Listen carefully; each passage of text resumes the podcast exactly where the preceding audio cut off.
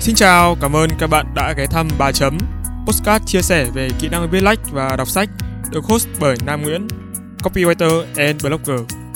Bây giờ, hãy cùng mình phiêu lưu trên chuyến hành trình trải nghiệm với con chữ, khám phá kiến thức mới, học hỏi và phát triển bản thân. Chúc các bạn có thời gian vui vẻ và ý nghĩa cùng Bà Chấm.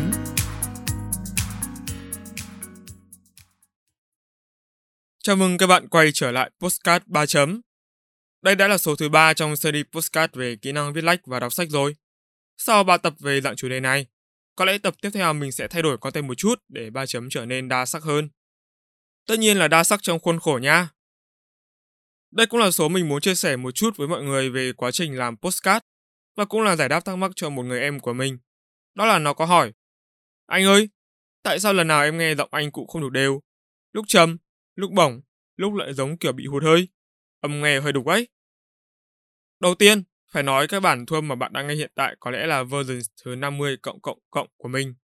Kể từ số đầu tiên đến nay, mỗi lần thu âm mình luôn cố gắng thử thay đổi nhiều kiểu giọng và phong cách nói khác nhau. Và sau ba số đầu tiên, các bạn có thể thấy văn phong nói postcard của mình không thay đổi nhiều, và dường như trở thành phong cố định. Chắc chắn một điều là tất cả các tập từ trước đến nay chưa phải phiên bản giọng thu âm mình thật sự ưng ý. Thế nhưng, do sức khỏe bản thân gặp một số vấn đề liên quan đến hô hấp, nên cữ giọng và quãng hơi của mình không được chuẩn như người bình thường. Nói dễ hiểu là lượng hơi mình thu vào và tích trữ được ít hơn bình thường. Đó là lý do vì sao khi nghe postcard của mình, các bạn sẽ cảm nhận được sự khác biệt rõ ràng ở đoạn đầu và đoạn cuối. Càng về cuối, âm giọng mình sẽ biến đổi, không trong và chắc được như lúc đầu. Hay đôi khi, có những đoạn trong postcard mình phải cắt, dừng để lấy lại hơi khiến âm thanh to hơn một chút so với bình thường. Yeah, nói như vậy không có nghĩa mình sẽ cam tâm với số phận như thế. Mình vẫn đã và đang cố gắng hàng ngày để khắc phục điểm yếu của bản thân. Vừa rồi chỉ là chút tâm sự của mình trước khi chúng ta cùng nhau thưởng thức episode này. Còn bây giờ thì vào việc chính thôi. Ba chấm on.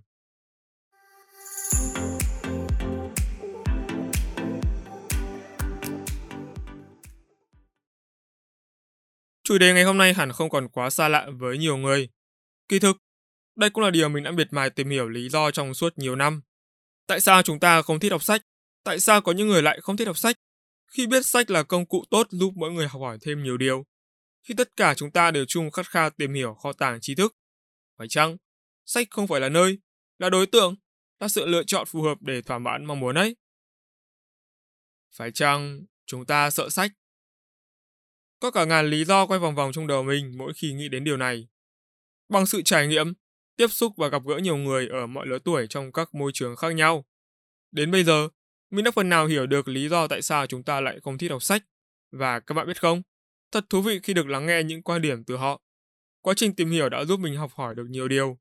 Một trong số đó là À, thì ra có một số bộ phận người không suy nghĩ về sách như đại đa số nhìn nhận. Họ có một tư duy khác biệt hoàn toàn. Trong khuôn khổ postcard, mình sẽ trình bày nội dung theo cách mà mình hiểu dựa trên trải nghiệm cá nhân.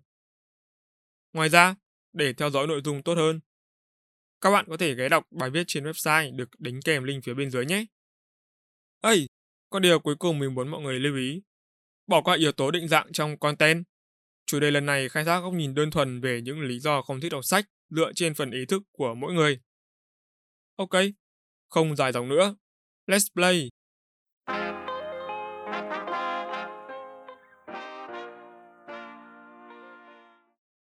Đầu tiên, chúng ta hãy cùng đến với nguyên nhân khách quan, khi mỗi người có cả tá lý do để bảo chữa cho việc không thích đọc. Mấy cái này xem trên tivi đấy.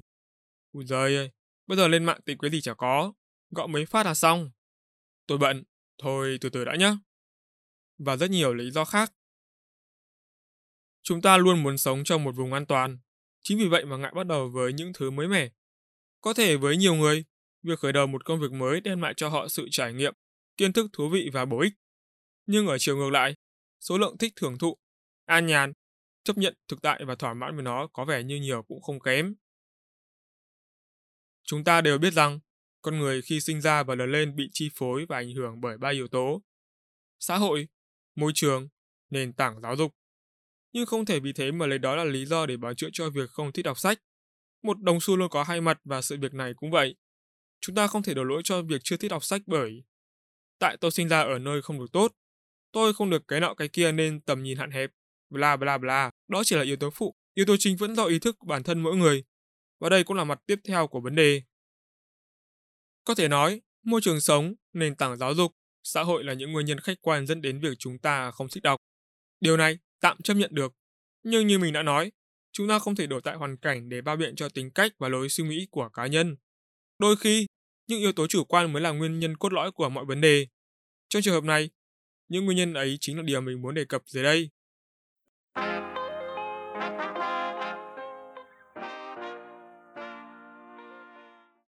Có lẽ cách diễn đạt dưới đây sẽ khiến một vài người cảm thấy tự ái, nhưng đó là sự thật mà mình muốn chia sẻ. Hãy bắt đầu từ câu chuyện mà chính mình đã trải qua trước nhé.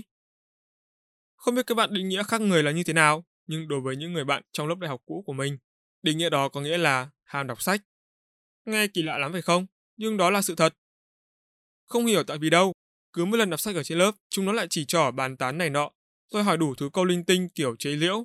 Nhìn mình bằng ánh mắt đầy khó hiểu. Nhưng đó là câu chuyện thứ nhất. Câu chuyện thứ hai còn đáng sợ hơn. Trong một lần nói chuyện cùng đám bạn, có đứa trong nhóm hỏi Nơ, sao cậu thích đọc sách thế? Ừ thì mình cũng vô tư trả lời khi đọc sách giúp tớ hiểu biết thêm nhiều thứ nó khiến tâm hồn mỗi người trở nên thanh thoát hơn Câu chuyện đáng ra nên dừng lại ở đây thôi nếu như không có câu hồi âm tiếp theo. Tôi thấy đọc sách là một việc không cần thiết và vô bổ. Mọi thứ trong sách đều phi thực tế và không giúp được gì cho cuộc sống. Đi học hỏi kiến thức thực tế không phải tốt hơn sao? Thời gian đọc sách thả đi làm việc khác còn hơn. Các bạn không thể hiểu cảm xúc của mình lúc đó đâu. Nó giống kiểu bị bất lực ấy. Giống như một sự xúc phạm tới tất cả những thứ liên quan đến sách, bản chất công việc và bản thân những người đọc. Mình đã phải kiềm chế lắm mới không quát vào mặt nó là tư duy thật nông cạn và cố cười bỏ qua bởi vì biết là với lối suy nghĩ như vậy thì không thể nào mà cải tổ được. Và có nói gì đi nữa thì nó cũng chẳng bao giờ hiểu. Hai ví dụ trên có lẽ là minh họa rõ nét nhất cho lý do không thích đọc sách ở một số bộ phận người. Thì ra, nguyên nhân không phải là không thích đọc đơn thuần, mà là do cách họ nhìn nhận vấn đề dẫn đến tư duy sai lệch ngay từ đầu.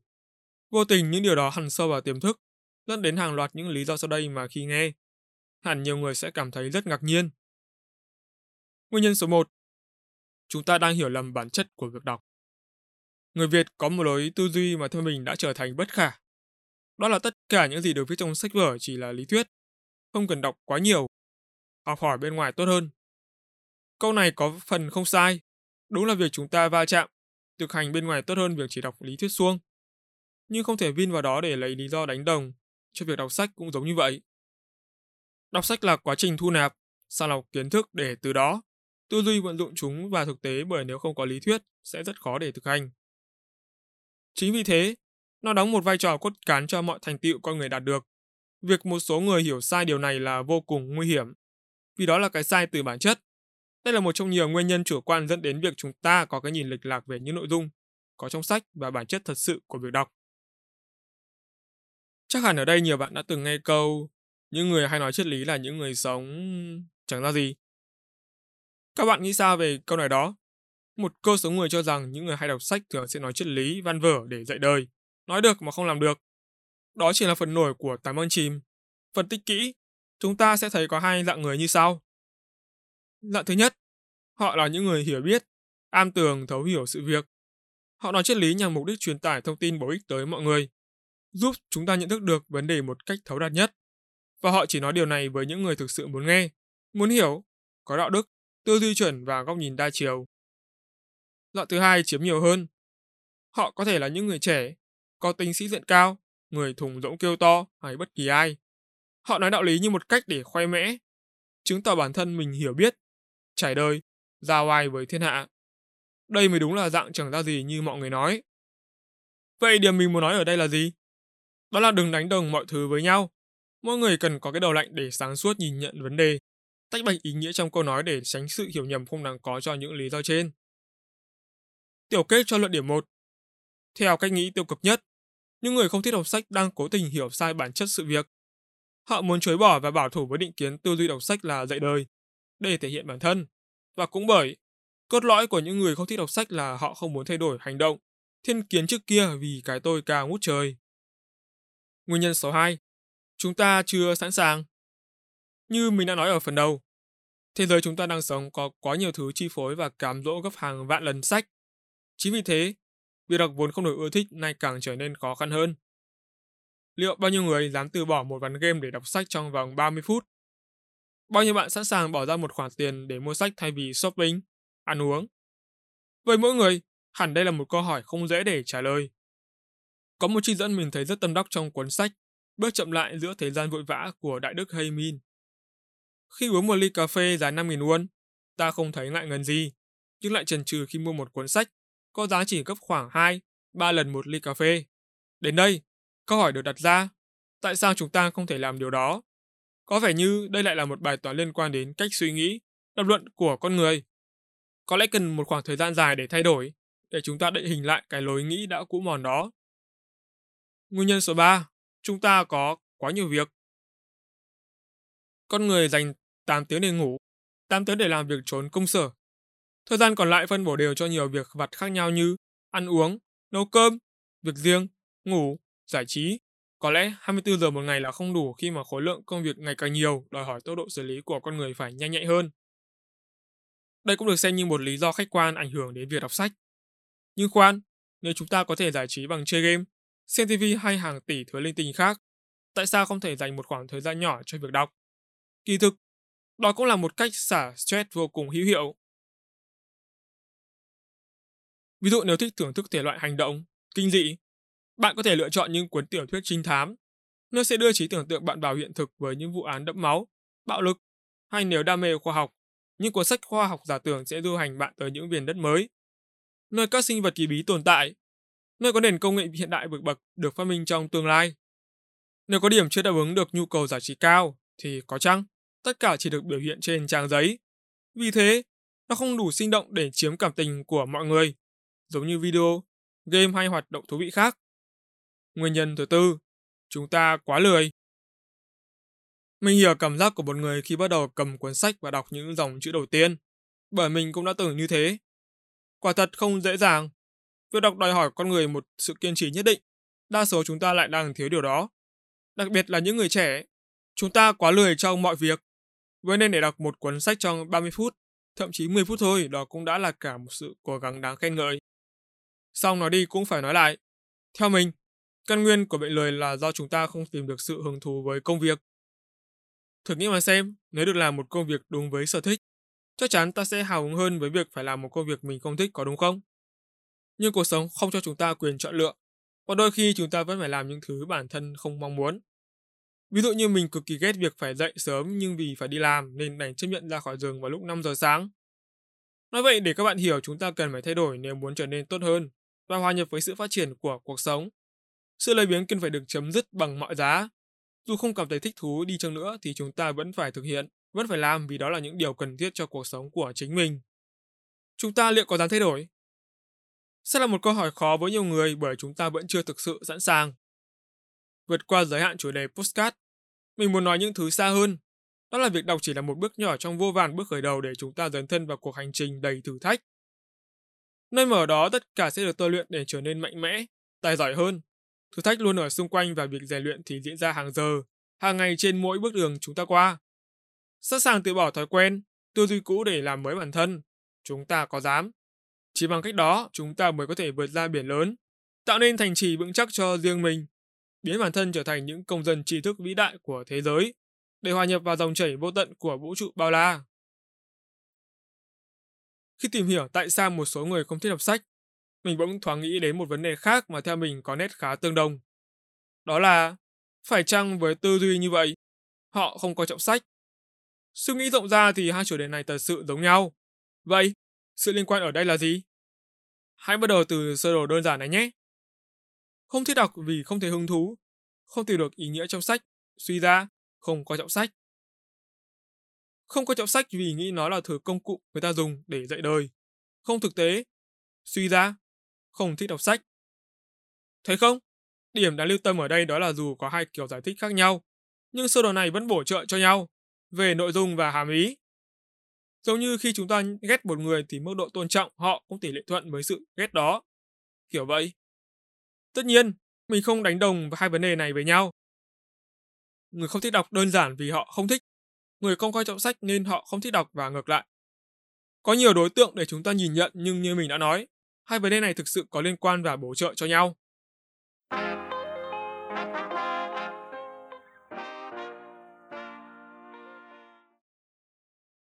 Cánh cửa mang tên hy vọng Sẽ cần một khoảng thời gian rất dài để chúng ta làm quen dần với việc đọc. Ở Việt Nam, chúng ta đã có chủ trương đưa bộ môn đọc sách vào chương trình giáo dục phổ thông. Mặc dù hơi muộn vì nhiều nước trên thế giới đã phát triển môn này từ rất lâu, nhưng dẫu sao có còn hơn không. Tuy chưa đủ lớn nhưng nó cho thấy phần nào sự thay đổi trong nhận thức của các nhà lãnh đạo để giúp công dân đất nước được tiếp cận với việc làm mà vốn dĩ đã phải làm từ rất lâu. Ở một diễn biến khác, hàng loạt các bạn trẻ đã sáng lập ra những tổ chức, phong trào, hội nhóm về sách. Sự bùng nổ mạnh mẽ này diễn ra nhiều và đạt được những kết quả vô cùng đáng kinh ngạc. Hàng nghìn cuốn sách đã được trao đi, liên kết với các nhà xuất bản để cho ra các event, hoạt động ý nghĩa như tặng sách, viết sách và nhiều hơn thế nữa. Thậm chí, những workshop cũng được tổ chức thường xuyên hơn. Về phía các nhà xuất bản, họ cũng tích cực hơn khi cho phát hành những ấn phẩm đặc biệt. Nhà cung cấp cũng chẳng kém khi hàng loạt ưu đãi giảm giá. Săn sách rẻ được tung ra thường xuyên. Không thể không kể đến các hội sách lớn nhỏ được các đơn vị, nhà tài trợ và chính quyền tạo điều kiện thuận lợi để xây dựng, phát triển. Một thị trường tưởng chừng như ảm đạm, tẻ nhạt và không có chỗ đứng bỗng chốc phát triển một cách thần tốc. Kèm theo đó là doanh thu tăng vọt đóng góp vào nền kinh tế đất nước. Hơn bất kỳ điều gì, chính chúng ta, thế hệ trí thức, công dân thế kỷ 21, đã và đang đóng góp một phần không nhỏ vào sự phát triển vượt bậc này. Cuối cùng, với tư cách là độc giả, chúng ta có quyền đòi hỏi, nâng cao nhu cầu để các nhà xuất bản, đơn vị cung cấp hoàn thiện bình hơn.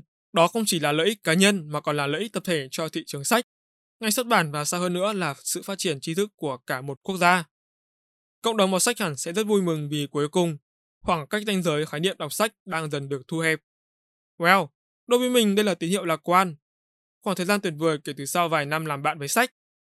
Đúng vậy, tất cả đều cần thời gian để hoàn thiện và phát triển. Nhưng hơn hết, chính sự nhiệt thành, lòng quyết tâm và cởi mở là yếu tố cần thiết, làm mảnh ghép vàng để điều đó được phát huy một cách tích cực, đúng đắn và mạnh mẽ nhất.